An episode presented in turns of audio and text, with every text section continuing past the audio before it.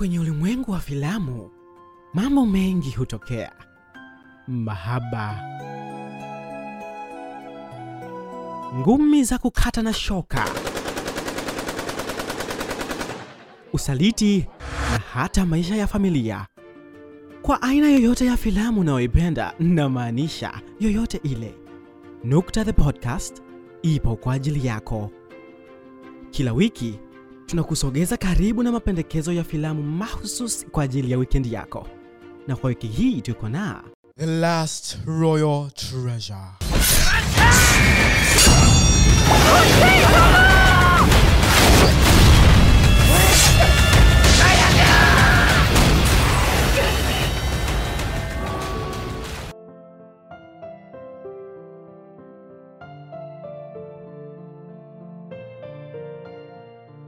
Uhali gani msikilizaji wa Nukta the Podcast, bila shaka uko poa.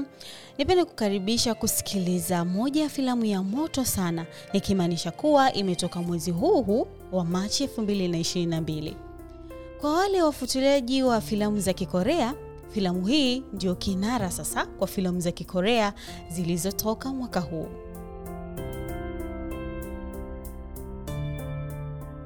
Filamu ya The Last Royal Treasure inahusu kundi moja la maharamia au kwa Kiingereza wanafahamika kama pirates. Meli yao imebeba watu ambao wana historia tofauti za kimaisha. Wengine walikuwa majenerali wa vita, watoto wa manahodha, huku wengine wakiwa ni wezi walioshindikana.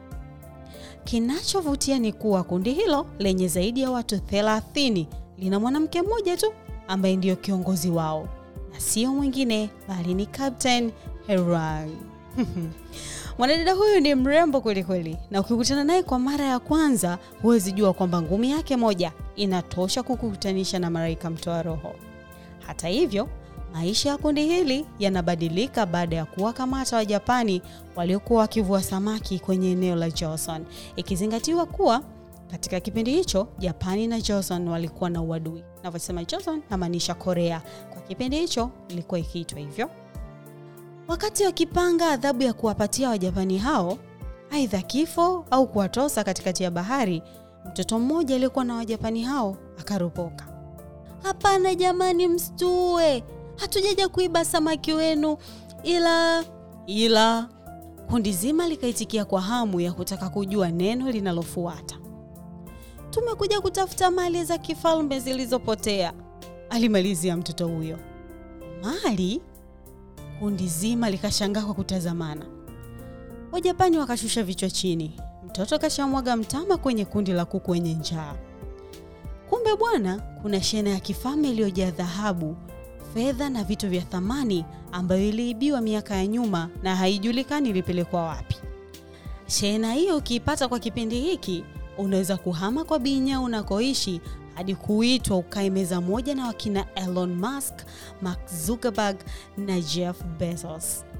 Fahamu kuwa katika kiwango hicho kina Baresa na Mohamedi watakuwa wakikutazama kwa mbali. Basi mapirates hawa hawakutaka kuremba. Hapo hapo Captain Herang anaamuru kundi hilo kunyanyua nanga na safari inaanza kutafuta shehena hiyo. Endelea kubaki nasi ili ujue nini kitawakuta maharamia hawa. Mambo vipi? Nimekuja na habari njema kwako. Kama unatafuta sehemu kwa ajili ya kujifunzia teknolojia mpya ya habari, basi usitafute tena. Maabara ya Nukta Africa ndiyo jibu lako. Maabara hii imesheheni vifaa vya teknolojia muhimu kukuwezesha kupata maarifa na ujuzi wa namna ya kuthibitisha habari na uandishi wa habari za takwimu. Tunapatikana jengo la Debe House Kinondoni jijini Dar es Salaam. Kwa taarifa zaidi tupigie kwa namba 0677088088 au tufuatilie katika mitandao yetu ya kijamii ati Nukta Africa kwa Instagram, Facebook, Twitter na LinkedIn. Karibu tuendelee.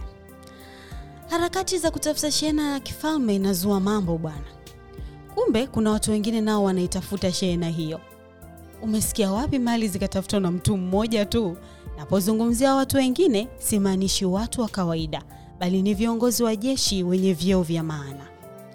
Wanapofanikiwa kuvuka vikwazo vya hapa na pale, hatimaye kundi la Herang linalipata pango ambalo shehena za kifalme zimefichwa.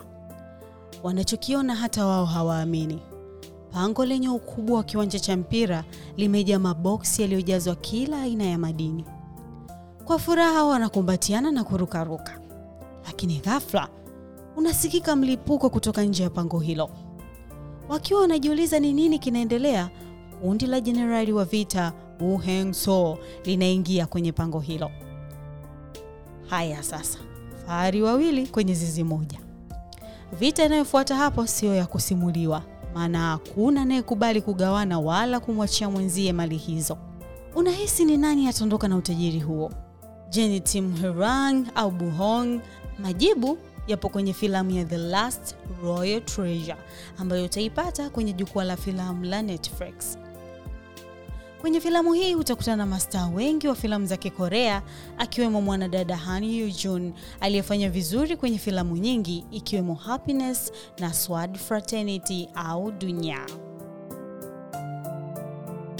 Kamsamida kwa kusikiliza Nukta the Podcast. Usisahau kushare na marafiki zako, lakini pia kucomment ili kuboresha podcast hii. Msimuliaji wako ni Hermina Mkude nikisaidiwa kiuhariri na Rogers George. Hadi wakati mwingine, anyong, bye bye, kwa heri.